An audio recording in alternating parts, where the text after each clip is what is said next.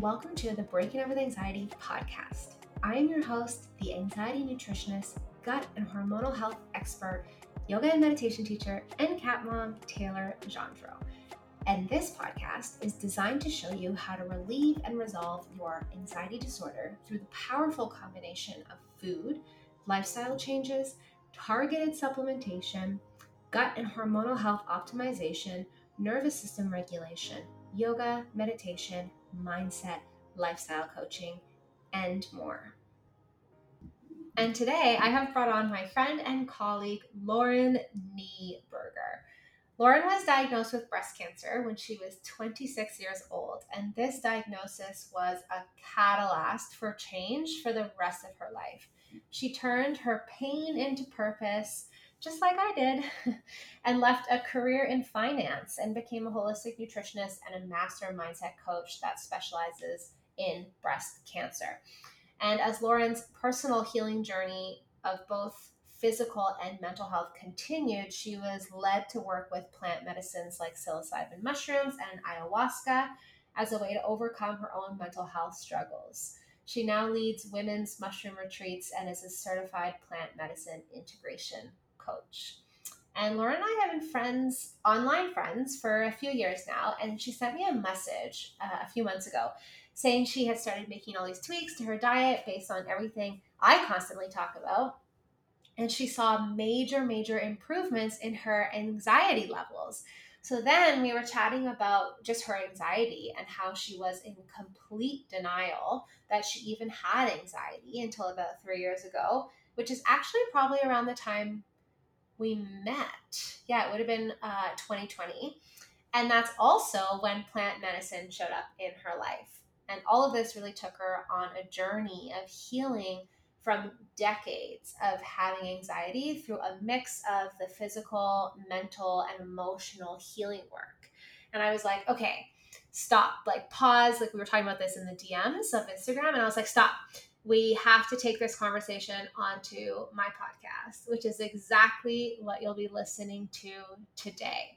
So, in this episode, Lauren and I chat about her realization of living with anxiety for years, her journey of recovering from breast cancer, the profound impact of ayahuasca and plant medicine, recognizing and shifting unconscious patterns the concept of our bodies keeping score, somatic work, the power of healing, disassociation, mindfulness practices, listening to our bodies, building a solid foundation for change, the importance of supporting the physical body when dealing with an anxiety disorder. Like, we, this was such a juicy conversation.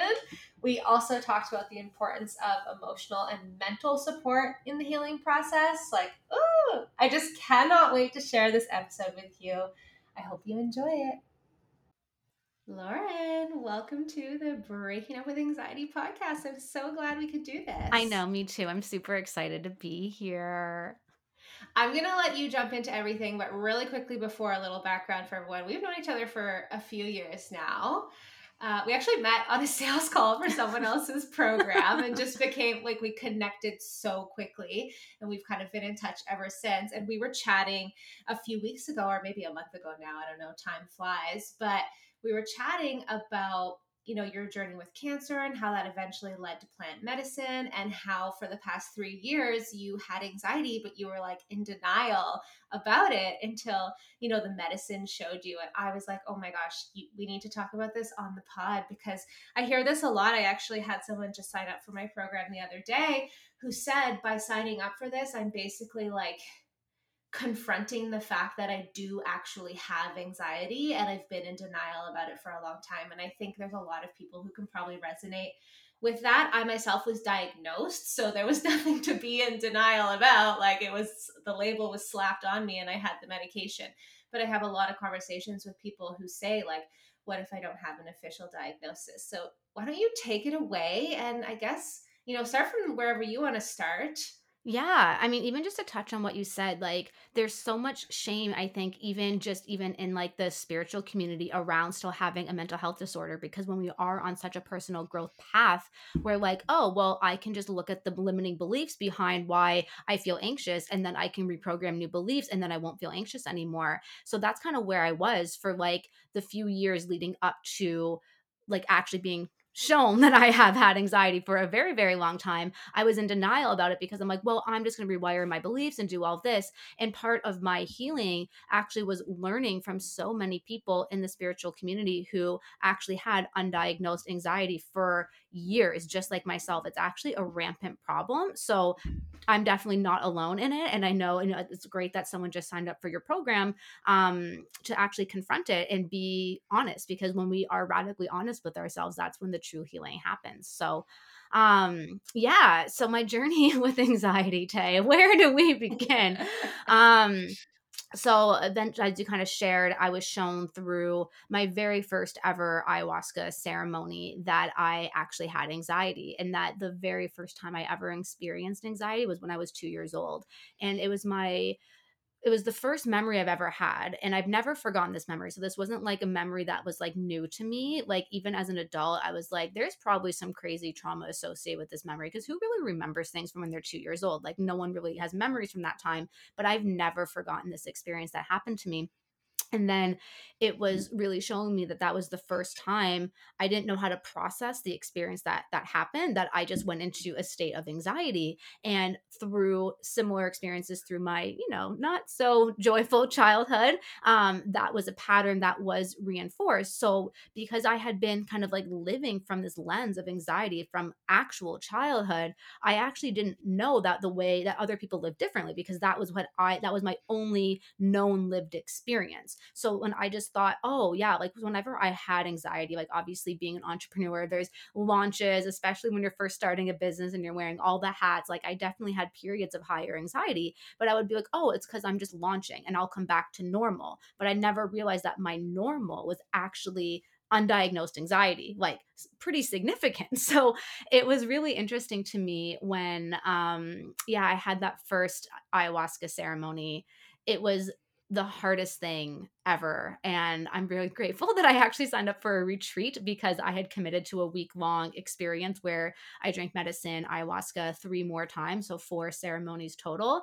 Otherwise, I don't think I ever would have would have gone again. It was so intense that first ceremony. Truly, um, what it was for me was actually feeling all of the anxiety that I had resisted feeling for, you know, three decades at that point, and all in a night. it was very, very difficult. Um, but it was one of the most life changing experiences for me. And then the healing of that, the integration of that has been now three years of actually healing and breaking up with anxiety, you know, if you will, um, which has oh, been we such, will. which has been such a beautiful journey um, to truly come into a place of acceptance with myself, love for every aspect of who I am, and uh-huh. using that alchemy to regulate my nervous system and living from a regulated place. And, you know, being honest, like it's still a bit of a journey with me. My nervous system isn't as regulated as I know it can be, but I'm at a place where I've never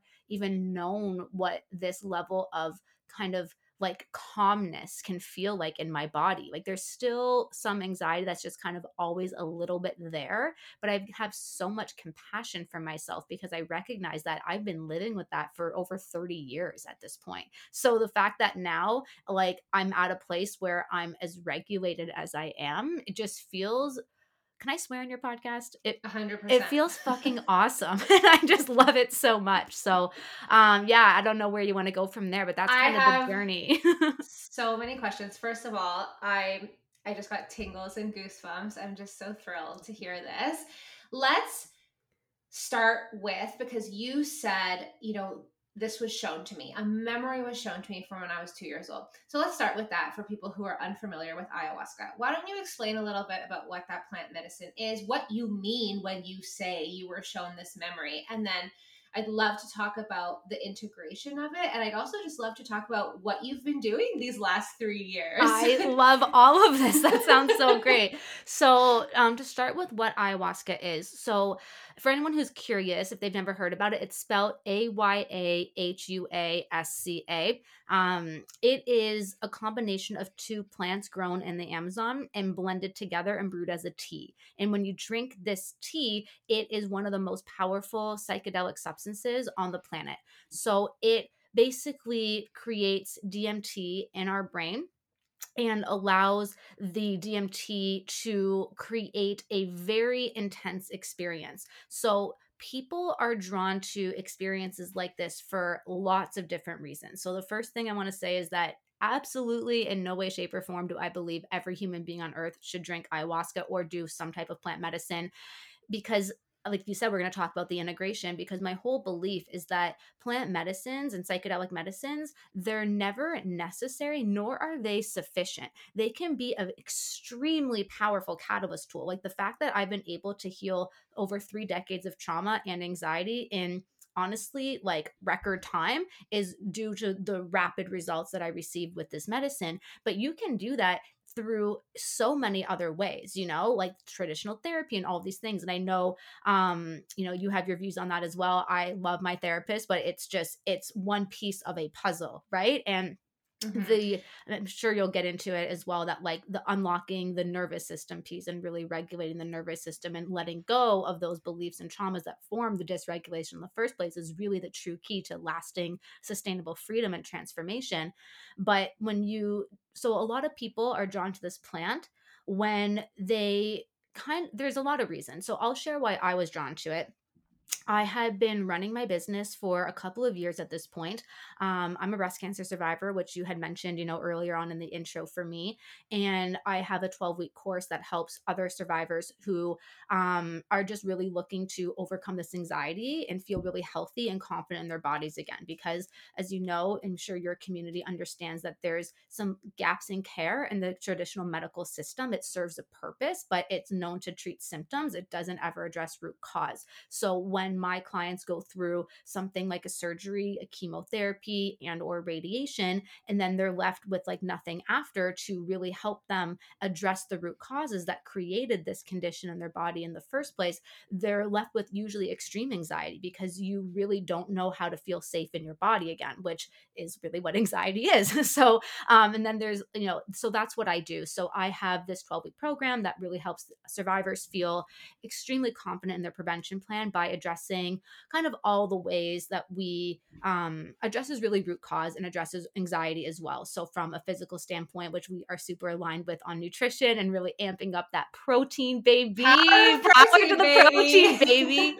so really amping that up and you know really addressing inflammation, teaching them how to eat in a way that's going to support their hormonal health, their gut health, lowering inflammation, balancing their neurotransmitters, all of the things. And then we do a lot of work on regulating the nervous system, actually releasing trauma, um, and you know the practical implementation of that so that way they can rewire the conditioning that keeps them from you know feeling safe in their bodies and all of these things so i have been running this program for years there's nothing else like that out in the world. And you know i have lots of clients. I have so many testimonials. This course changes lives day in and day out and i just didn't understand why it's my business it still felt so hard to run. It was still like mm-hmm. pulling teeth to get clients. It's like i had testimonials for days. These women are so like they need to be served and no one's doing it. I'm like how is this not possible that i don't have a steady in stream of clients? Like why does this feel so hard?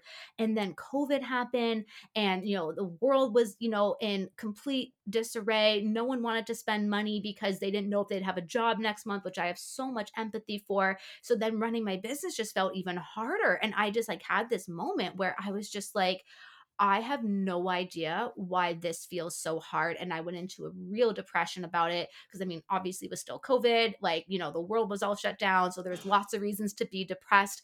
And it's just, I just couldn't shake this feeling that like everything in my life felt so hard. And I was like, I felt like this two years prior to this, I had an actual mental breakdown how did I not clue when I hadn't I didn't have anxiety? You know what I mean? Like I'm mentioning that I'm depressed. Two years ago, I had, before that, I had a mental breakdown. And you had breast cancer. Like who would not develop some kind of anxiety from Oh, the trauma of an crazy like denial. People like people So were you- crazy denial. When you told me, like, I just realized three years ago I had it, I was like, wait, sorry, what? yeah, exactly, right? And I told my friends like right after that ceremony, I was messaging them like because I'd been friends with a certain group of friends for like 15 years. I was like, "Hey guys, Mm.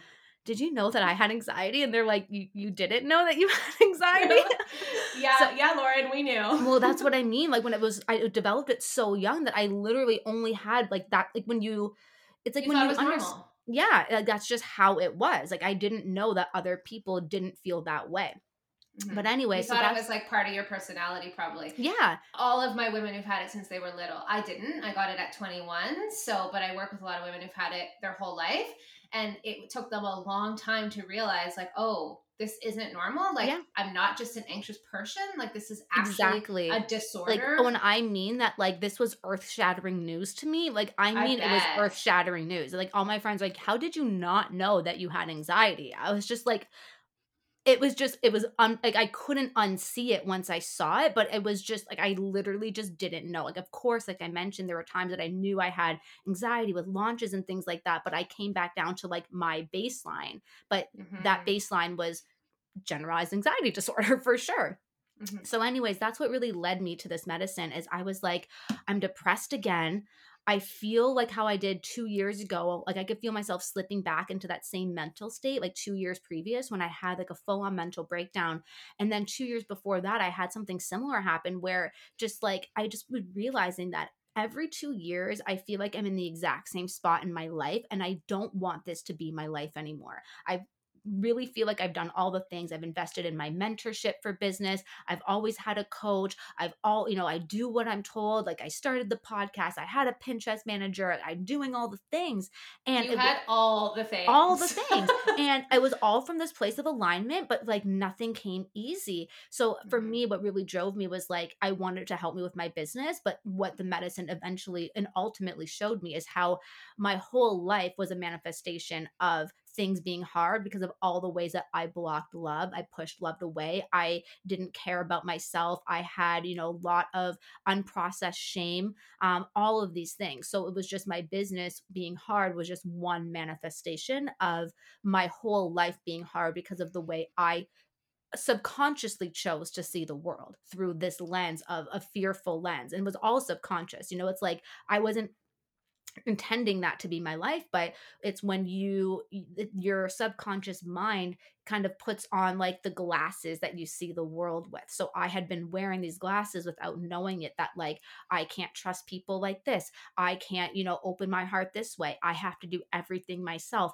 Oh people can't help me or they're just going to mess it up. Like all of these things i made everything so hard and it all came back to certain childhood experiences that I had no idea how to process at that time. So it's been a beautiful Mm. journey of healing um, and integrating over the last three years and coming to this place, like I mentioned, where you know i'm still working at it but it's like i feel so good. Like i've never felt more me in my entire life and i feel truly the full spectrum of aliveness and i think that's really the the gift of being a human the whole point that we're here like we incarnated to be a human so let's be a human let's feel our feelings instead of feeling anxiety in resistance to feeling our feelings so Mhm. yeah so i'm still working through some things but it's just i no longer run from myself i have really practical tools to process my feelings and to feel anxiety in a safe way so that i can ultimately diffuse the charge and continue to regulate my nervous system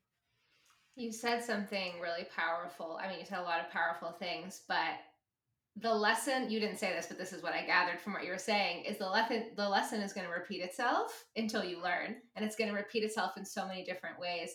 And you felt called to the medicine, and I really do love that you said not everybody needs to do this. I feel that way as well. You know, plant medicine is really kind of trending right now, and I think it's amazing that it's getting the recognition that it deserves. I mean, it's been around forever and ever and ever before we had actual medicine, like pharmaceutical medicines. So, and I did a podcast on microdosing. I love microdosing. You know, you and I have talked about doing like me coming on one of your retreats that you run. So, I'm a big fan, but I don't want anybody ever listening to feel like if if they don't feel called to it or if they don't feel like that's for them, that's okay. You know, like you said, there's so many things you can do, but I think it's really fascinating that you were called to the medicine because you were repeating this pattern every two years and you were like, okay, I'm doing all the things. You know, you are a nutritionist as well. So you were taking care of your physical health. You were doing all the things. Like, what is the missing piece here? And then what the medicine showed you was something that I will scream from the rooftops until the end of time. I actually don't know if you know that I have two podcasts now. I did. I saw it on Instagram. Okay, yeah. yeah. yeah. There's so one with a friend or something like that. Yeah, she's a copywriter. And it's basically for like uh, entrepreneurs with anxiety. But I mean, I will say this until the end of time that like if you are an entrepreneur and you're running a business, or even if you're just a high achieving woman and you're trying to like make it in the world and you're trying to move up your career ladder or whatever it is you're trying to do, if you don't take care of your health, that ain't gonna happen. Like mm-hmm. it just mm-hmm. literally can't. So I love that you went to this being like, okay, like what uh, blocks for my business can I uncover? And the medicine was like, let me just change your life. Yeah. And that's the thing. So you go into it with an intention, but you have to really surrender all control, which is terrifying for somebody with anxiety. And actually, I'll tell mm-hmm. you the mm-hmm. funny story. I actually just was at dinner last night with a group of people, and one of the people at dinner happened to be going to an ayahuasca retreat um, in June. She's going in, in like a month. So she's like, tell me everything. So I was telling her this horrific story of my first ceremony where Not like scare you off, but but it was honestly it was the best. But um yeah, I forget where I was gonna go with that, but I did want to touch on just that like uh, what like what it kind of feels like to be called to a medicine because I want people yes. to kind of know what that's like and because truly like these medicines like you mentioned tay they've been around for millennia like they are nature's medicines nature's healers and you know these indigenous wisdom keepers who have been the stewards of this medicine like you said like for forever and ever and ever and ever there's so much wisdom in here that I can't even begin to comprehend, you know. And the shamans that run these ceremonies, like they are born into this. Like these mm-hmm. men and mm-hmm. women who are serving this medicine, they were born into this lineage and have been drinking it you know one of the shamans i sat with was probably in his 70s and he started drinking medicine at probably 10 or 11 years old. So like there's wow. just so much openness and expansiveness because the other thing is that you it can be very shadowy. Obviously, I went into like the reasons why my life was the way it was and I had to learn those lessons and see it that way, but it's also like the when you can see it from a different perspective I, I i don't say this word lightly it's a miracle because your whole because it, it's like a whole rewiring of your nervous system to just create new patterns and you're so malleable after your brain especially for like 72 hours after a ceremony like this that you can actually get in there and really do some work to rewrite these patterns. And then it's just a matter of implementing them in your daily life which i have been doing over consistently for the last 3 years to get to this place that i am right now. But these medicines are extremely powerful. There are contraindications with certain medications. So it's absolutely important that if someone is called to this, to make sure um, that they're going somewhere where, you know, a person is trained and will do a thorough medical intake and can double check any medications, you know, because it's not necessarily the safest with certain uh, medications. Other things like mushrooms, you know, is another powerful medicine that I also work with. And like you said, I run mushroom retreats, which I love doing. That's my new passion in this universe. Um, but there's so there's are safer ways to maybe work with psychedelics, but my kind of foray into it was with ayahuasca, and that is like always going to be my my my mother medicine. like I love mm-hmm. I love it so much. I've drank 21 times now, so um, we've had we've had a beautiful journey together. I'm taking a pretty long break. It's been like a year and a half since my last my last journey, and I'm not called anytime soon, but I know I will be again because I I just I love it. But my work isn't now in those realms. My work is to continue doing what I've been shown here, you know, to live that experience in this life as an earthling, you know? So, um, mm-hmm. in this meat suit. in this meat suit, exactly. But feeling called kind of looks different for different people.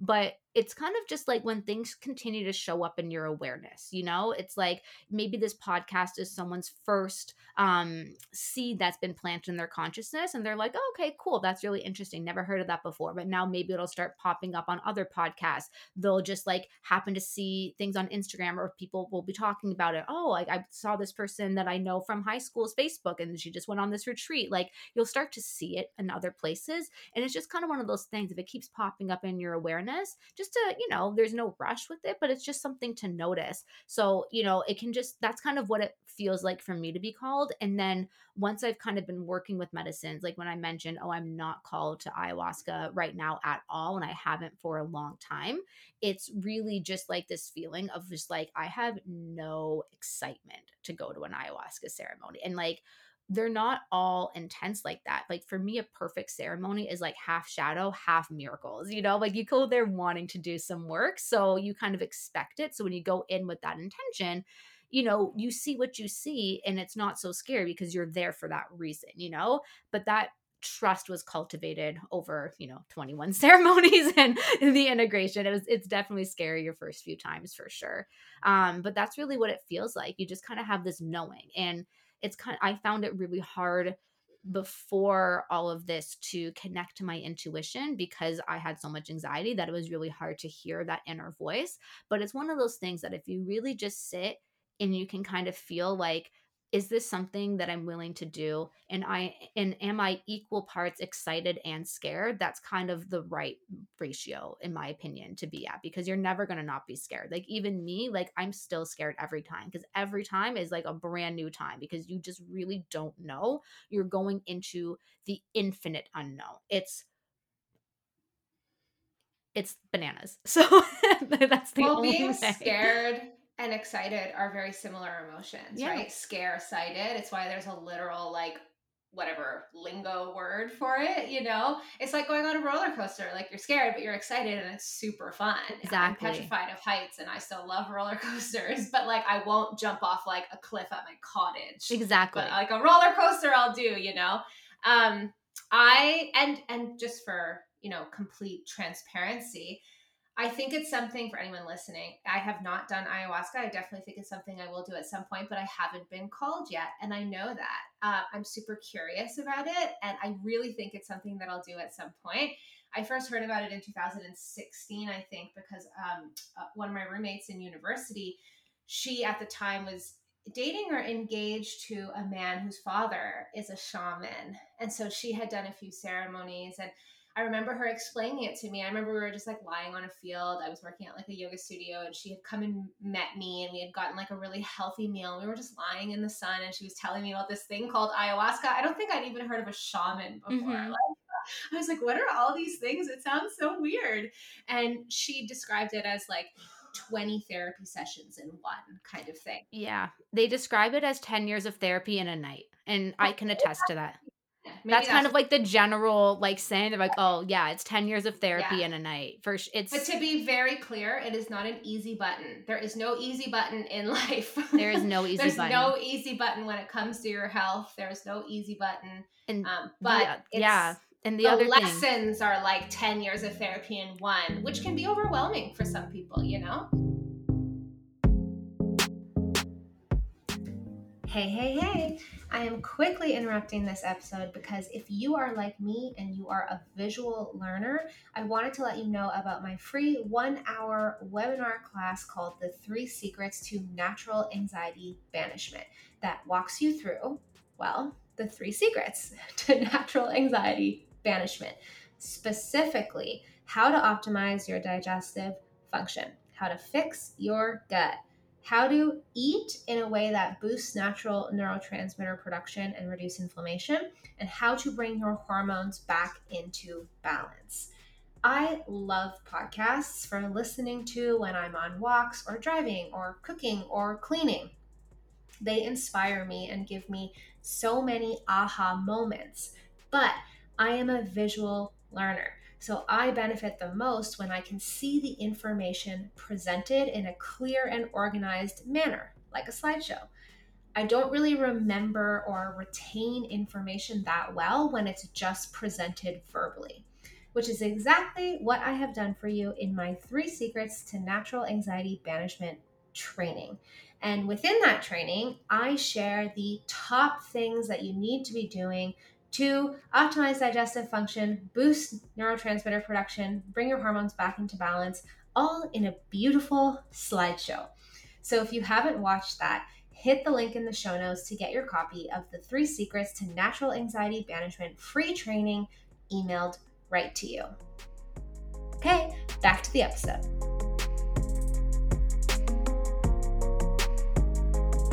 It's exactly. So it's you go into it kind of knowing what you want to receive and that you're willing to experience it kind of like at all costs. And mm-hmm. it's what we're taught as well is that like only half the work is in ceremony. People are so afraid of the ceremony, but that's really just half of it. The rest of it is how is after and how you live your life because like you said That's what I'm excited for. Yeah, and I'm like, okay, I'm called to the integration, but I'm not yet called to the actual ceremony. Yeah, but the thing is you are integrating. We're all integrating every day. Like yeah. every time you have a therapy session or something with your coach and like you have a yeah. breakthrough, you're also integrating. Like we integrate every day. And like this is what I teach my my clients as well well is like we have these massive shifts but now we need to solidify them so i don't necessarily use the word integrate but i'm like my my mantra for them at certain points in my course is shift and solidify shift and solidify because we have to mm. integrate that experience into our nervous system Otherwise, we just miss the whole point because in that new expanded state of being, that calm that you just cultivated, if there's no solidification of it or integration of that experience,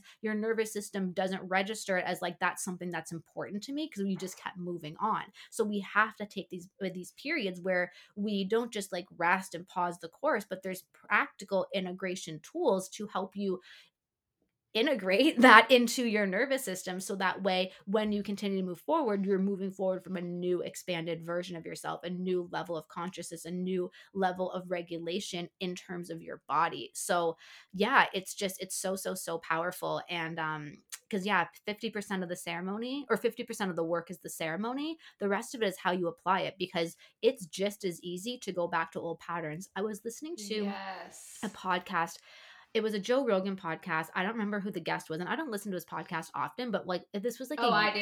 Yeah, there was like, like my partner loves it, so it's always on. Yeah, and was, I do like some of his guests. I do he too. Brings on some controversial people, but I think it's important. I agree. So it was last year when you know a lot of the other shenanigans in the universe were going on. I really yes. liked a lot of his content because of the guests he had because Same. I like hearing different perspectives. So it just helps me be more sovereign in my own decision making. Yeah. You know, and he was saying what what a lot of people were too afraid to say, including Agreed. my yeah exactly. So i i loved it. So there was a podcast episode of his i listened to last year. Don't remember the guest but he was describing um kind of like the integration of a plant medicine journey and the way he described it i love so much. So now i use it but this is not my analogy. I got this from joe rogan. But he said basically like doing ayahuasca or even another type of plant medicine because even mushrooms like are they're very powerful like there really isn't mm-hmm. a hierarchy in terms of medicines it's really whatever you're called to is what's going to give you that powerful transformation so if someone's really called to mushrooms you can have just as powerful a transformation with mushrooms than ayahuasca even though there is this perception that like ayahuasca is like more powerful or whatever if you're called to a medicine that's your medicine you know what i mean like there isn't a hierarchy so i just want to put that and out. maybe your medicine is food yeah and gut support supplements just just putting yeah. that out there. But still you know? also like, processing your traumas because the body yes. keeps the score. So that's always part of yes. part of it. That's a wonderful book. Yeah. so it's score. funny. I started to read it before I went on my ayahuasca retreat and I was just like not into it. I was like, I'm not into this book at all. But I'm like, I want to read it because the title just oh, made sense to me. resisting it. Well, I just wasn't into it. But then I went to right. ayahuasca and I was like, I don't need to read the book. My lived experience is the body keeps the score. Like I yeah. was I was taught trauma in the nervous system and how the body keeps the score by the medicine. Like literally, mm-hmm. like I was taught like the physiology like the the the physiology of it it was full on science lesson it was wild um but anyways with how joe rogan explained it was that after a medicine journey it's kind of like your whole brain is like a desktop background that just has it's all clean. Like there's no icons on it except one icon. An icon is my old shit. And all your old shit is in there. And it's just but you have this blank space. You have this clean slate, but then there's this place that's just like my old shit. It's it's literally it's right there. And it's always going to be right there. This doesn't wipe away your past. It's literally part of the experience that made you who you are today at this moment. But now what happened is now there's all this space available so you can make different choices. Whereas before, anxiety is an automatic response. It's your nervous system responding as a means of protecting you. So there isn't a way to pause. It doesn't feel like there's a way to pause. There's always a way to pause. But I mean, I struggle with eating disorders and binging and all these things. There was no way I was pausing before any of that. That was just the state that my nervous system was in to protect me. But what happens after a medicine journey is that there's space now. I can't explain it in any other way, but it's all of a sudden any impulsive reaction that you would ever have had it's not impulsive anymore. It becomes a choice that you can clearly see. So that's what happens with integration is that it becomes because at the beginning usually for like the first like three days a week after you like feel so good that you're like i'm never gonna go back to my old patterns. Oh my god that's so me. I can't believe i used to do that. But after about a week it's kind of like oh I want to do that thing, but I know better now, so I'm not going to do that thing, but it feels really hard to not do that thing. So it becomes a conscious choice to not go into that folder that says my old shit because it's right there. Your nervous system has, in my case, 30 years of programming to respond one way. That's a lot of neural networks that has a lot of because the nervous system likes familiarity. So, oh yeah, so archaic. so if we, so if I had 30 years of responding one way, that's a lot of familiarity. My nervous system is like, please just let me go back there. It's so much easier to do that. But I have to be like, no, we're going to do this instead. So it's a, it's a conscious effort every single day to choose something new, but the ability and the capacity to choose something new is like so much more than it ever could have been for me without without medicines. But I really mm. liked how Joe Rogan used that analogy because that's exactly how it feels. It's just like your old shit's right there and it's so easy to go back into it. That's why having integration is so important. Potentially working with an integration coach, which I'm actually back in school for right now to be a plant medicine Yay. integration coach because I'm following my dharma, you know, and that's just what lights me up so much because I mean, you've been saying that since I met you. Yeah, because the the the medicine, like I said, it's just half of it. The integration mm-hmm. is truly like it's what lights me up, you know, and that's what I love about the work that I do with my clients, even in the cancer niche, is that I'm helping them integrate new patterns so that they live a joyful life without anxiety. And that feels good because I'm helping people live a better life. It's the integration that's always the exciting part to me. So yeah, it, it's it's so important to have integration, to have tools, have a mentor, have a coach, have a therapist, because you're not meant to do it all alone. Um, but it's definitely a journey that no one else can walk for you because you're the one who has to resist going into that folder that says my old shit. You have to be the one to do it. But it can be really hard at the beginning. And if having a coach is there, like, oh, it would be so amazing. And that's why I love the work that you do because it is really hard when someone wants to shift out of an anxiety pattern and they don't know another way of being. And it's just baby steps. You know, we got to start with the food. So we can just literally give you like the straight up physical capacity to be able to make different choices because you need to balance your neurotransmitters. You know what I mean? But even mm-hmm. like with me, like you mentioned, I am a nutritionist. So I was doing all those things and I was doing the yoga and I had coaches and I know the belief system and I was working on that and I was doing all my, you know, limiting beliefs around money and all of those things. And I still was ended up where I was with anxiety, undiagnosed, and all those things. So it's definitely like those are really important pieces. And actually, I had to really tweak my nutrition just about a year and a half ago. And this now with way more protein and no longer intermittent fasting because that was also yes. like breaking my soul and my my spirit every day um but those things plus all the other things that i'm doing has created this level of um just safety within myself that i truly have never felt before Yeah, I get so many questions on intermittent fasting because it's just like everybody's talking about intermittent fasting. Everybody's talking about keto again, as if it's this like magic pill solution. So I get so many questions from women, and, and intermittent fasting is so specific. Like you have to do it a specific way, and the body has to be like supported in a specific way, and women have to do it differently, and it's not going to work like across the board. And if you have stress and if you had chronic stress and anxiety, it's the worst thing for you. You yeah, know, and like if your adrenals are tapped out, which often they are. Yeah.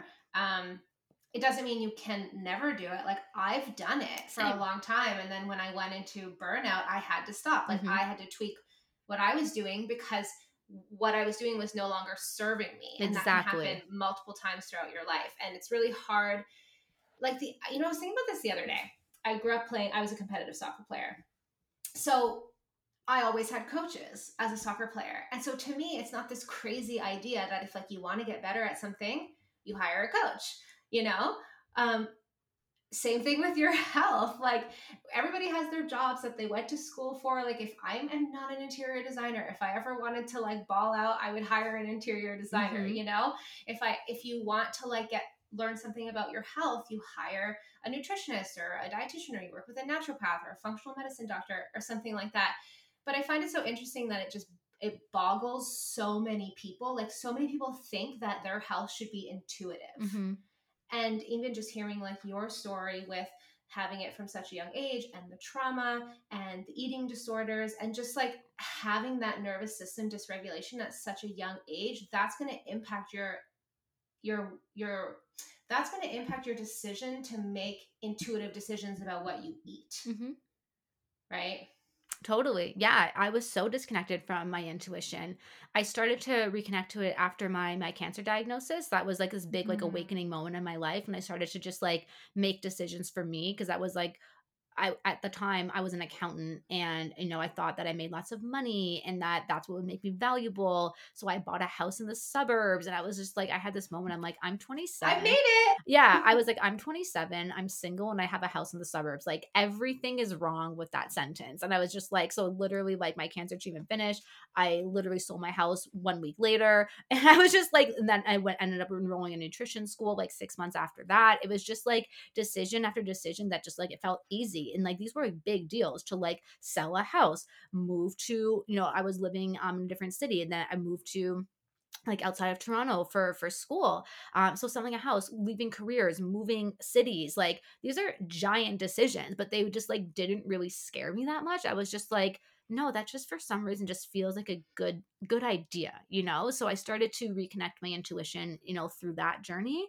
And even though I still had anxiety at that point, um undiagnosed obviously but and high functioning. Yeah. Like this is very high functioning anxiety oh yeah like we so keep can, ourselves busy. Yeah so you can just imagine because i was a crazy high performer so you can just imagine yeah. the state of my adrenals like and like they're oh, still gosh. not great. It is a process. I am heavily invested with my naturopath right now because because I, I was working with you know my adrenals for so many years and even just like the last like three after the medicine I was still just like there's I'm still struggling with like pretty extreme fatigue and there's certain things, you know, that um I still feel health wise that I'm going through some challenges.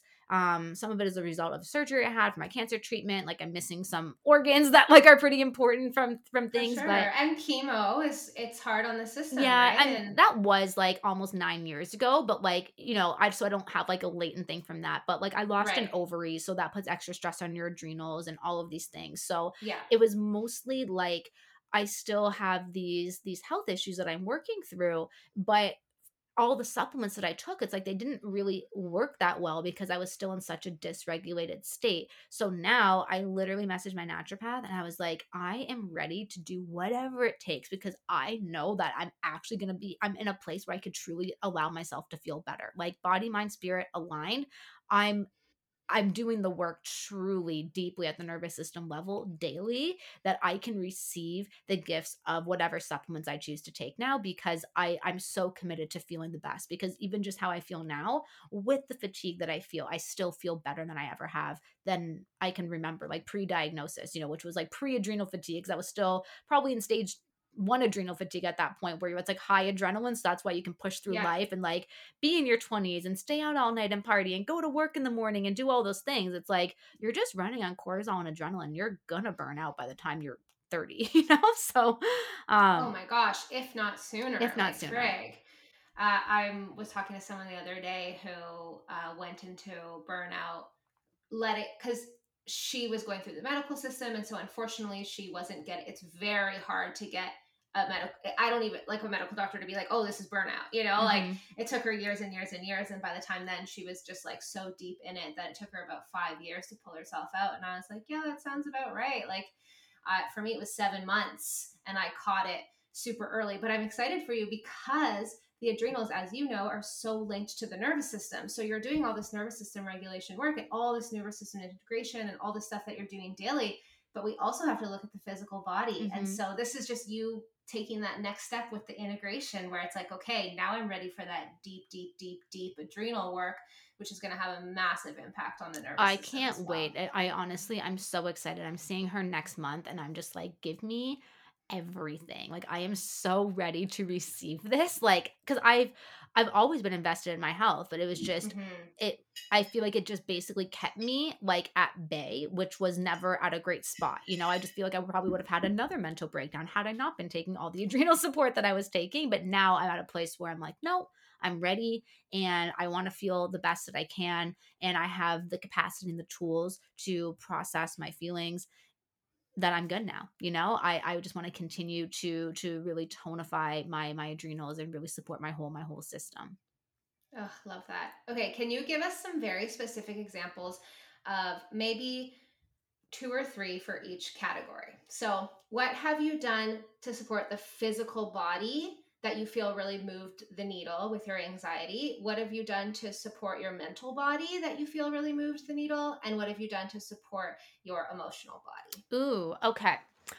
Physical body, number one, stopping intermittent fasting. That has completely changed my life. So, as we talked about, like if you're in chronic stress, like your adrenals are tapped out. So doing something like intermittent fasting, um, it's only going to tax your adrenals more because your body doesn't understand what is happening. So it puts it into like more of a fight or flight response. So it just mm-hmm. taxes mm-hmm. your adrenals. And what happens is people don't know that your adrenals are not just for stress response, they also help regulate blood sugar in the absence of food. So because you're so stressed out, your nervous system, your adrenal system doesn't register this fast as healing. Like, oh, let's detoxify. It registers it as like, danger let's start the blood sugar response so you're not even getting the benefits of intermittent fasting because the whole point is to not have blood sugar response happening so that's why you could probably still like have cravings and not lose weight intermittent fasting so I was taught all couldn't this. agree more. Yeah. So I was taught I'm like, here, here. Yeah. So I was taught all this in nutrition school. So I but I was also like, you know,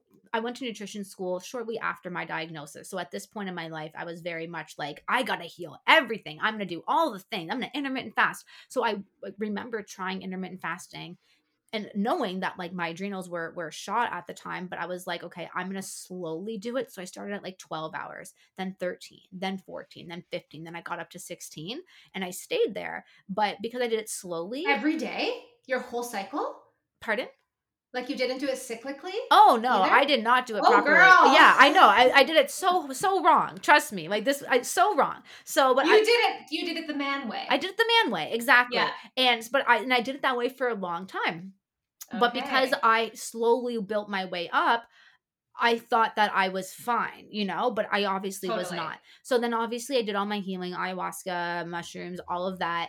And I was really good, but I was still intermittent fasting because my body just got used to like just not eating until later. So I literally, I yeah, you're not hungry. I wasn't hungry. Are suppressed. Exactly. Yeah. So I just I wasn't hungry. So I thought, oh, that's my body just doing its thing. I'm doing a great mm-hmm. job with intermittent fasting. No, it was like exactly what you said. Like my hormones are so out of whack, my body won't even register that I'm hungry. So it's just yes. routine. It's like we're gonna get her hungry at this point. So finally, I stopped intermittent fasting because during this time I still had really intense cravings for sugar and I no longer binge. Um, but the tendency to want to have sugar was still always really intense for me. So I always had to be like, no, like I don't actually want that. What do I need? You know, meet the unmet need, whatever it was. But it was always there. I always had sugar cravings every day of my life.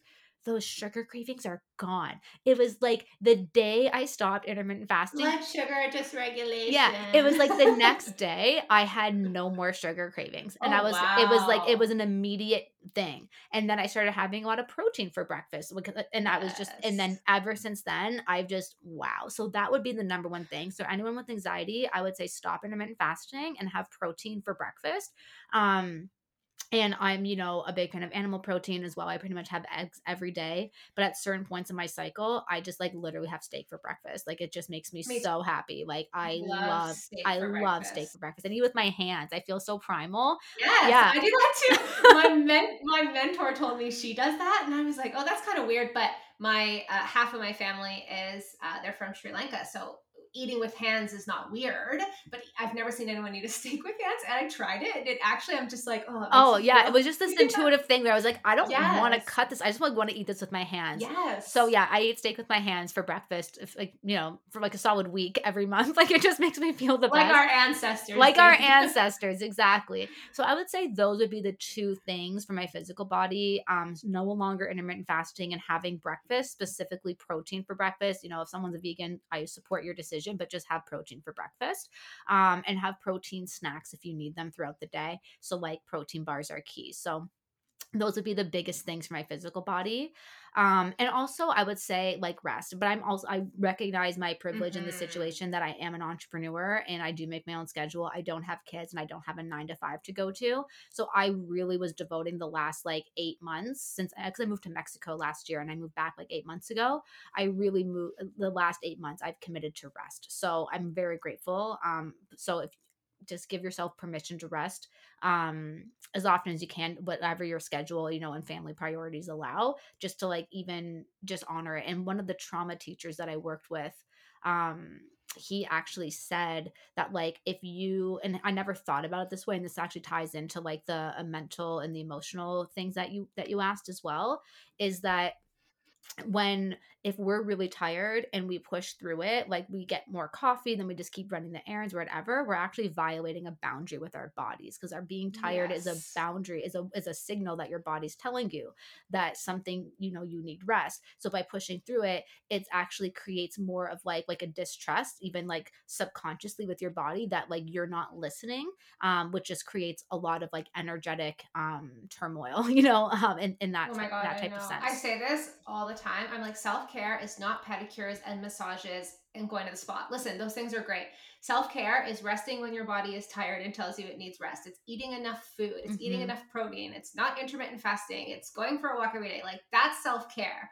The other stuff is great. Yeah. like pamper yourself. You deserve it. Mhm. But self care at its core, and I love that. I love that about the boundary. Yeah, I never heard Yeah. it said like that before. And I was like, that was really, that just landed with me. And I was like, I really like that because, again, with like ayahuasca and a lot of my journeys, it was really just showing me all the ways that I was, I, I violated trust with myself and I violated my own boundaries. Like my body was asking for something and I did the opposite. And there was just so much grief with that, so much shame around that. And it was super, Mhm. super hard. But again, the integration is now I just listen to my body. And the crazy thing is that being a successful human and by successful i mean like healthy vibrant joyful living in the present moment it's so freaking simple we just complicate the fuck out of it. It's I know. crazy We make it so hard. like your body is always telling you what's up and what it needs. We just don't listen. So when i heard that oh when you're tired and you don't rest you violated a boundary with your body i was like oh shit.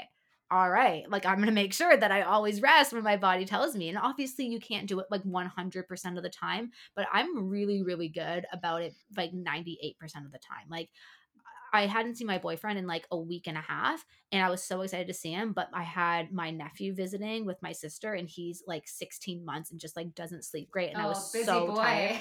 I was exhausted. And I was just like, I literally I was like, I have to cancel plans with someone I really wanted to see, and I knew it wouldn't seem like another week because he was traveling. And I was just like, great, this is the month that we don't see each other, and I'm okay with that because I actually need to sleep more than anything right now. So, um, so I'm really good about honoring that as a boundary.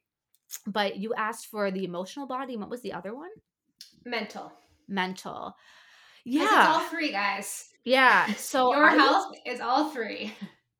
so the mental and emotional, I kind of lump them together. I know they're different, but the one that I feel called to really share right now, it kind of does tie them together. And that's what I like about it because we are an ecosystem the physical, mental, emotional, spiritual, energetic. We're all intertwined. So kind of addressing each one in isolation is important because like obviously addressing the physical is the physical but when you address the physical that gives you capacity to address the mm-hmm. mental and emotional. But i really got into somatic work um that was the biggest thing for me because i just knew i needed to do deeper work on the nervous system. So what somatic work is for anyone who doesn't know it's working directly with your body specifically the nervous system to release stored energy emotions rewiring the patterns that are stored in your body. Because as we mentioned the body keeps the score. So anytime you violate a boundary, your body remembers and it kind of puts neural network programming being like constricting, like Lauren doesn't listen to this so i have to continue to build constriction around this and we can get into so much with that but the somatic work has been extremely powerful for me because as someone who struggled with anxiety living in mental loops and making up stories about things and just having my thoughts go because everyone's thoughts are running on circles 24 hours a day, seven days a week. I just thought that was me, but it's everybody. That's how minds work. So, really, just understanding that was key.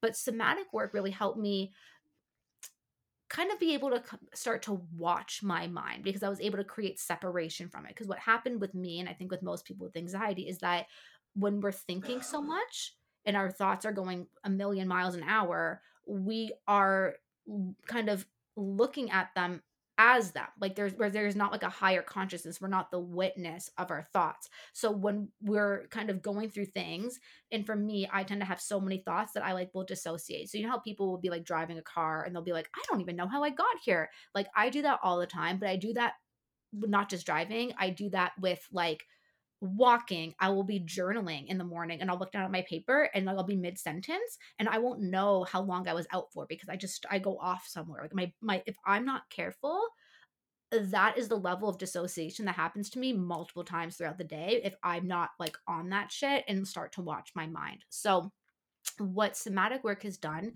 is it helped me work with the emotional body in the mental body and the physical body all in one because it helps you because it learns it teaches you how to listen to your body through the language of your body which is sensation. So literally knowing what anxiety feels like in my body different points at different times different days. But oftentimes you know if i'm stressed about something just asking questions like where is this in my body? What color is it what does it feel like? Is it heavy? Is it sharp? Is it cold?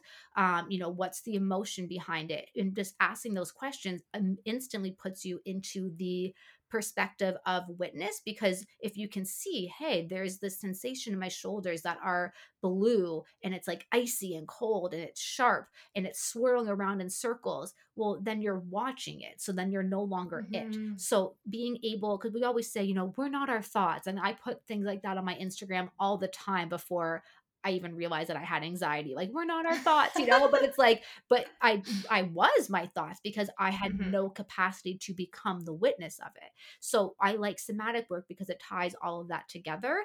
And for me, being able to be the witness of those thoughts is so powerful. Cause again, like I'll just be journaling and I'll look down at my paper mid sentence. I'm like, where did I go? So it, it's still like this innate thing that happens to me, but I can come back and be like, okay, well, I just associated. So what's going on here? And then I can do somatic inquiry. So, and then it puts me back in witness consciousness, which is really, really important. So, I would say that's been the biggest thing for me. And I'm very, very passionate about somatic work. And going back to the what we talked about earlier in the conversation is like, not everybody needs to do plant medicine, right? There's, it's at the end of the day, we need to heal our physical body because we're experiencing this, the discomfort in our physical body. But it's this ultimate recognition that the discomfort in our physical body is being created by physical imbalances like nutrition, supplements, all, gut health, all of those things, hormones. But that, that physical discomfort is also being created by um, mental, emotional, and energetic imbalances as well. So as long as we're looking at all of those things, then we can get to peace and harmony and ease within our bodies. and that's why you know most of my clients never want to do psychedelics a few of them are actually coming to my retreat which i'm really excited about but at the end of the day and i actually redid my entire curriculum after my ayahuasca retreat because i just like understood trauma and the nervous system in a whole new way that i'm like we got to oh, teach this in a different way now. So this is the new thing. So I basically made my course, and I'm sure yours is the same. It's like an ayahuasca ceremony without the ayahuasca because you're addressing the physical, mental, emotional, energetic components that create the the the anxiety or in my case the dis-ease in someone's body and you're addressing it from all all the angles so they have capacity to make different choices and the integration support to continue to make those choices long after our programs end you know um so it's just a beautiful tool for anyone who can do any type of somatic work. So whether it's through your course, you know, I'm sure you do some sort of somatic work with them, a somatic therapist, um, even just starting to YouTube like somatic inquiry on, on on YouTube just to see because that's to me been life changing in terms of being able to tie all of the work together because you're literally doing the healing in real time from all angles in one exercise in your body. So it's to me it's like the most efficient. And for anyone who's curious, like ayahuasca and plant medicines, they're somatic practices because again, they're addressing all of it through the portal of your body. That's why it's so efficient. Um, but you can do somatic inquiry and other types of somatic work. Um, so those that would be my biggest thing.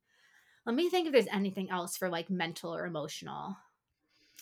Yeah, and while you're thinking, for anyone listening, I have an episode, episode 14, Breaking Up with People Pleasing, that uh, we talk a lot about somatic practices. And I think there's five examples that um, we give in that podcast. It's a, another therapist that I had on, and she does a lot of somatic work, and she gives five very specific examples because it's it's getting into the body and moving with the body, but it's more than just doing yoga because you're actually there's intention behind it. It's not just going out for a walk or going to the gym. Like it's it's there's you're moving the body and you're moving the energy through the body and you're working with the body but with intention to bring in like you said the energetic the mental the emotional yeah because that's the, the thing because somatic is just working with the energy of your body to move mm-hmm. what's stuck so that's why mm-hmm. going for a walk going to yoga exercise in general but what i like to explain somatics is that it's that with intention but mm-hmm. getting into the nervous system specifically because going for a walk yes. exercise it is it's moving the energy but when we can do specific specific practices to rewrite a pattern, that to me is what deep somatic work is. Because any type of movement is really a somatic practice, but when we can do it in a way that's going to um, and I took a lot of like somatic experiencing courses specifically on trauma and healing the nervous system as part of my integration. So a lot of the language that I use now is from that it's like I just understand the nervous system now and how we can create capacity by uncoupling what we have kind of tied together as like, oh, like I'm in this situation, I have to feel anxiety. Like I can uncouple specific reactions by then repatterning my nervous system. So there's mm-hmm. definitely exercises that I I like. So I love the inquiry run because for me it's my mental chatter that always gets me so i like that because it stops the spiral and gets me to become like the witness again so that's my favorite somatic practice movement um so dancing for me has been extremely powerful i love dancing i can Intuitive talk about dancing, yeah. all day i host ecstatic dances here in windsor now too like you ex- do? ecstatic oh, dance has changed my life as an integration practice for sure um for even just developing my own for, for feeling confident in my own body and oh my embracing so embracing my authenticity and my yeah. uniqueness that's been extremely powerful for me. So that's why i love ecstatic dance as a somatic practice and an integration tool. Another somatic practice that i love um i mean breath work. We could talk about breath work too as like a that's actual, what i do in my program. Yeah okay i love breath work as well. We're doing two breath mm. work um ceremonies at our retreat as well because it's a very somatic and embodiment experience. So two breath works a mushroom and an ecstatic dance. So we're doing I four love ceremonies. this direction you're going yeah in. i'm just i'm obsessed with I'm the like, nervous sign system me up. Yeah well we're doing one in september so hopefully you can come to okay, that okay yeah maybe i'll come to that. Yeah. I have i'm out of, i think i told you i'm out of town at this summer for yeah, wedding. But that's I'm like we got wedding. September day. I yeah, that. Okay, September. Yeah. I'm gonna bookmark that. I'll message you afterwards. Yeah.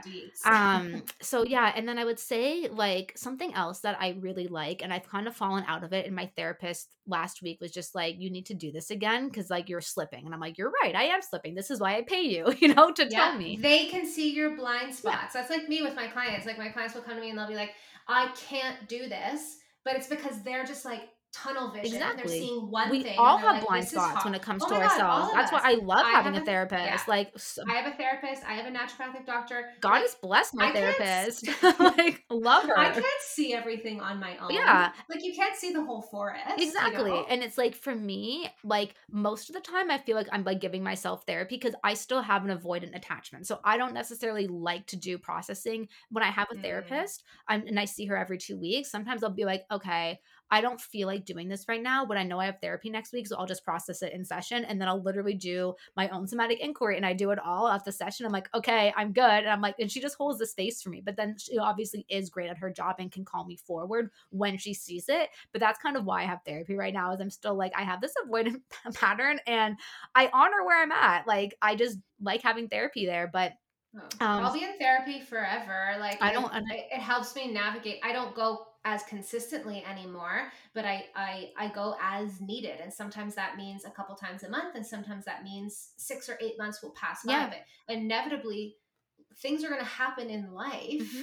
and I've been working with her since 2016, so she knows me inside and out, and so I can go to her and just be like this is what happened. Like help me navigate yeah. it please. And that's why i like talking about therapy um with you and on this podcast because i still think there is a bit of a stigma around it. And yeah, i really just like sharing that hey like we are these anti like anxiety queens yet we still have therapy because i know how i feel when i don't have therapy and i don't like that. I feel like right now going exactly like I was saying, you know, tying it all together, like the the Joe Rogan analogy where it's like my old shit, it's still there. So uh, I know when I don't have therapy, just like knowing that I have it keeps me accountable to choosing to not go back into that folder. And I am yes. still at a place where like it's not fully, fully, fully integrated that I know when I don't have therapy, I can feel myself want to open that folder. And I'm just like, why make it hard on myself? I did so much work to get to this place so i'm still working a bit more. I i go i have it every two weeks and that's what feels good right now. I'm sure there'll be a point in time where maybe i'll be more on as needed like you but i love the fact that i have therapy and i love talking about how much i love that i have a therapist because i had such a stigma around it for so long and i don't want there to be a stigma around it anymore because it's so powerful and it's so valuable and it's so good to have someone on your team who can call mm-hmm. you forward because we all have blind spots. I'm not a therapist. I'm a great coach and I can spot my patterns, but I also am not a trained therapist to necessarily provide the integration support to help me reframe that in a way that's going to work specifically for me and my body and my nervous system.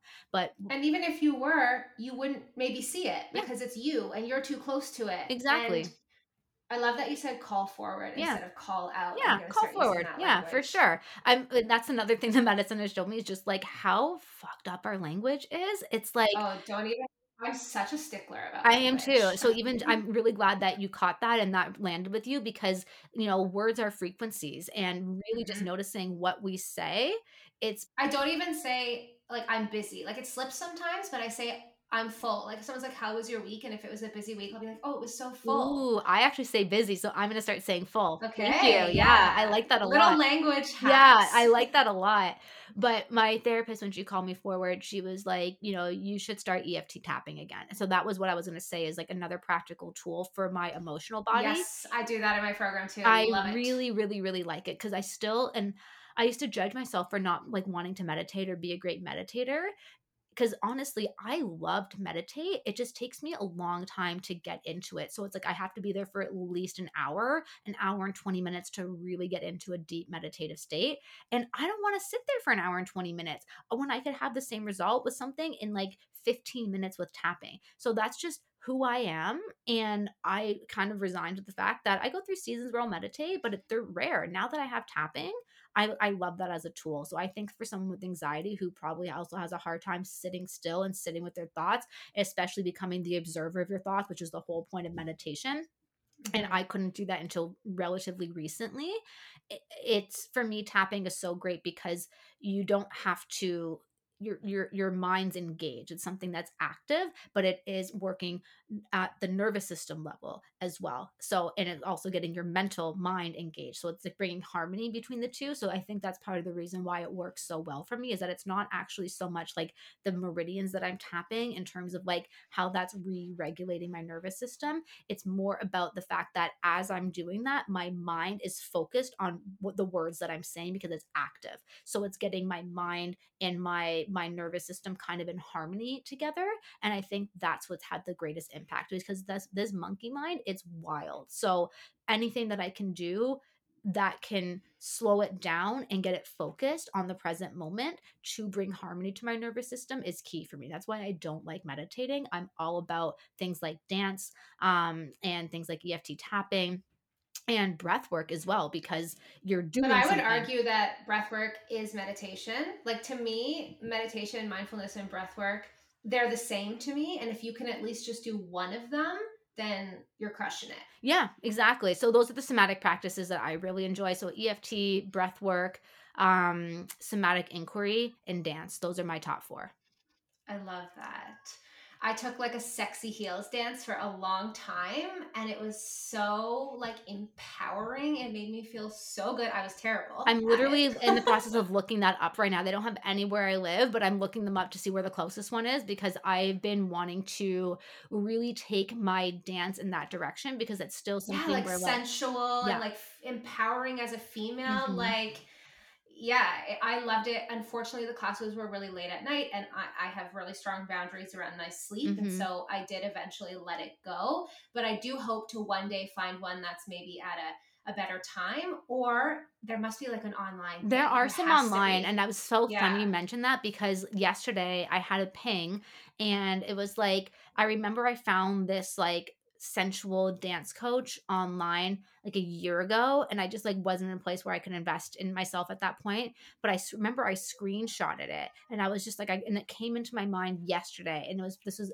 over a year ago oh, so i was like interesting thing yeah so i was like i have to go back through my photos from last year and Send find it, it. i will it was definitely online and what i loved about her is that um actually it's gonna be so easy to find her so because i don't know if you watched this on on i was on prime it was lizzo's show on prime let's hear it for mm-hmm. the big girls the show no, changed sounds so good. my life, Tay. Okay, it's life changing, but um you should watch it. Basically, Lizzo's amazing and she wanted to have more backup dancers because she like has bigger stadiums that she in stages, so she needed more dancers. But yeah, she, she's a queen. She's a queen, so she couldn't find representation for plus size dancers. So she put a call out, and she was like, "Hey, if you're a big girl and you can dance, send an audition, and we're gonna do." It was basically like a, a reality show where you got to audition to be one of her backup dancers, but it wasn't like competitive. Like there's only two spots. It was like everybody is welcome. We will take all of you, but you have to be able to have the stamina because her mm-hmm. they're athletes, these these dancers. Like oh, those freaking crazy athletes. Like, like, the stamina yeah. to be able to perform like that for an hour and, and a half. Sing and dance at the same time. Yeah. Like well the backup moly. singer or the backup dancers are just dancing, but still course, they are they're so what she put them through to make sure they could have their stamina and to actually be able to perform and keep that stamina and the professionalism and the talent up that whole time it was incredible but it wasn't just like a physical competition because she's all about like the mental emotional energetic and spiritual side so the exercises she put these these um, dancers through really called them forward to like challenge their own insecurities and let go of society's expectations of them. It was like I was in tears every single episode. It was amazing. I forget the whole point of why I brought this up, but Oh, we so talking, oh, it won't be that hard to find. So one, so this the the um sensual dance coach that I found, she was a guest on one of the episodes. Most beautiful show. I I watched it multiple times. I cried every episode. I was so inspired and so empowered. But that's how I can go back and I can find this dance coach because she it, it was from Lizzo's show. okay, send that to me. Tangent. I'm gonna yes. go watch that show. I love this conversation. Thank you so much. Why don't we just close it off where do you have it? What would you say to you know maybe women who are because you've had such a journey with your health like it's just so inspiring what would you say to the women who are in it right now and they feel like there's just there's no way out, that they're just going to be stuck? Hmm. You know, this is something that I say to my prospective clients all the time is that your circumstances aren't who you are, they're just where you are. And but it's just like we're so attached to them because we've identified with them. So it's going back to what I was saying is like when we are experiencing our thoughts, we're experiencing them as them, we're not the witness of it. So if you can just tap into this future version of yourself who can just like look above and even just like watch down on you and just say, "Hey, it's okay. Like, this is just a moment in time of your life. There is help on the other side, but you won't create a different result if you keep doing the same things. So, mm-hmm. I would say your circumstances aren't who you are. Who you are is an incredible being who has so much to offer this world. They're, your circumstances are just where you are. And if you want to change your circumstances, then you have to do something different because nothing changes if nothing changes. So, the simplest place would be just eat more protein and start having breakfast as like you don't want to invest any money in your in your mental health you don't because i honor everyone's journey with where they're at in terms of their their work their their financial situation. So that's the simplest place to start but if you have any if you really want to make a change then it's about recognizing that nothing changes if nothing changes and invest in yourself like take that step to get better you know? Like i don't want anyone to have to hit a rock bottom like i did. Like when i had that mental breakdown like 2 years before i did my ayahuasca ceremony i was like i i'm like i don't ever want to go back to that place again. Like that was actually terrifying for me. So then when i felt myself starting to slip back into that same headspace that's when i was like i'm going to go do plant medicine because clearly i'm not getting something and I don't ever want to feel the way I did 2 years before. So I don't want people to have to hit this rock bottom um because that's not a that's not a great place to be because then it's really really hard to climb your way back up and out of that. But absolutely, it's possible for anybody to feel really good in their bodies, regardless of their circumstances. And I love listening to podcasts with inspiring guests because it helps me remember that you know a lot of people were exactly where where I was and they had really intense traumas that I didn't necessarily even have anything like that and they have come out the other side stronger and if it's possible for those people it's possible for me as well and it's just a matter of taking the steps but with the with the recognition that the way that you are again it's not who you are it's just where you are but that's a product of all the little choices that you've made up till that point. So to have compassion for yourself because the true version of you didn't know that she was make he or she or they were making those those choices because they were subconscious so just have compassion and patience for your journey because those patterns probably took decades so they're not going to take they're not going to heal overnight but when you work with a mentor who can really distill a complex problem down into a simple solution that maybe is like a 12 week course or whatever it is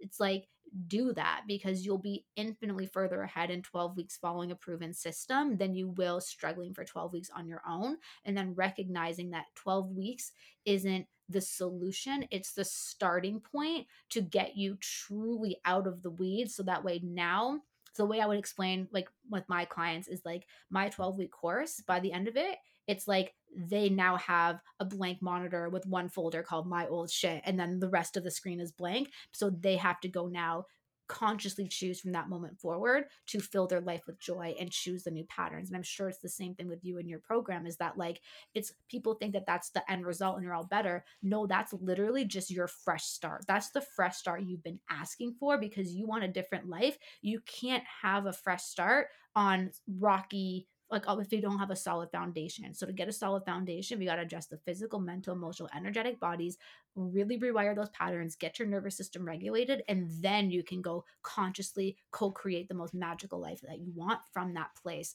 So yeah, just like recognize that it's possible and that you won't get there if you make choices from the same level of like consciousness that got you there. And that's not even like my quote, that's like an Einstein quote. Like he was one who said, You can't solve a problem with the same consciousness that created it. It's like this isn't new information. We just have to apply it to our lives. And we just get so attached to our circumstances because we identify with them. But yeah, you're not your thoughts, you're not your circumstances. And there's practical tools that can help you create that separation. You just got to learn them and learn from someone who's done it. Damn, I'm gonna have to re-listen to that because that was gold. and I say that too all the time with my program. It's like, listen, in 12 weeks, I'm gonna tell you everything you need to know from like a diet, gut health, lifestyle, nervous system, stress management, nutrient deficiency perspective, what you need to do. And then you have to keep doing it from there. It's not like, oh, 12 weeks, magically every single thing in the entire world that's ever happened or every symptom you've had is solved. But that's what you need to know and then you continue to apply that forever and ever and ever until the end of time. Mm-hmm. where can people find you? Where can they connect with you? So if anybody knows anyone who's diagnosed with breast cancer i still have that coaching business so feel free to direct them to my instagram which is um, at i am breast cancer thriver and if anybody um, is really interested in coming on one of my divine feminine mushroom retreats, which are freaking epic, um, the best way to get in touch with me is still actually through Instagram at I am breast cancer thriver. And I will be changing that handle at some point. But right now, while I'm still running that cancer coaching business and also my retreat business. It's just kind of all in one together. Um, so that's the best way to get in touch with me. And um, yeah, I know this episode won't come out in time for my next retreat, but it will hopefully be out by the September one. So maybe it I'll yeah, I think it'll come out in like August, yeah. early August. Awesome. I'm a batcher. well, thank you so much, Lauren, for coming on. Yeah, thanks for having me. Appreciate it. It was super fun.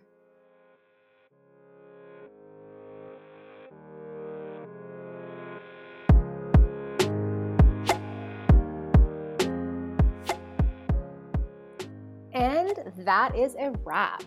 Thank you so much for listening to today's episode. I have one quick favor to ask you before you go.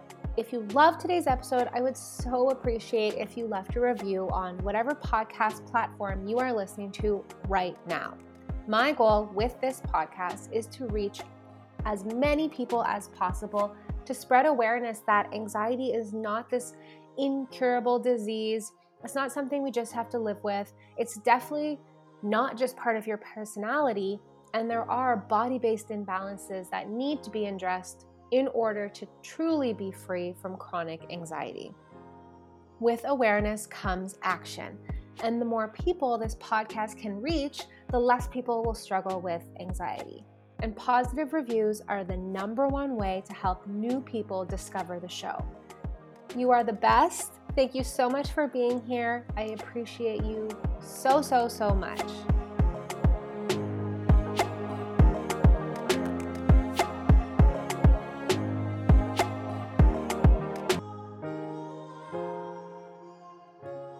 One last thing my legal medical disclaimer. The Breaking Up with Anxiety podcast with me, Taylor Gendron, is for general information and educational purposes only, and the advice and recommendations I give or my guests give throughout the episodes do not replace medical advice. The consumption of this podcast does not qualify as a practitioner client relationship with me, and the use and implementation of the information discussed are at the sole discretion of the listener. Yes, I am a nutritionist, but I am not your nutritionist. So please discuss any changes with your primary healthcare provider. Okay, that's it. Until the next episode, bye for now.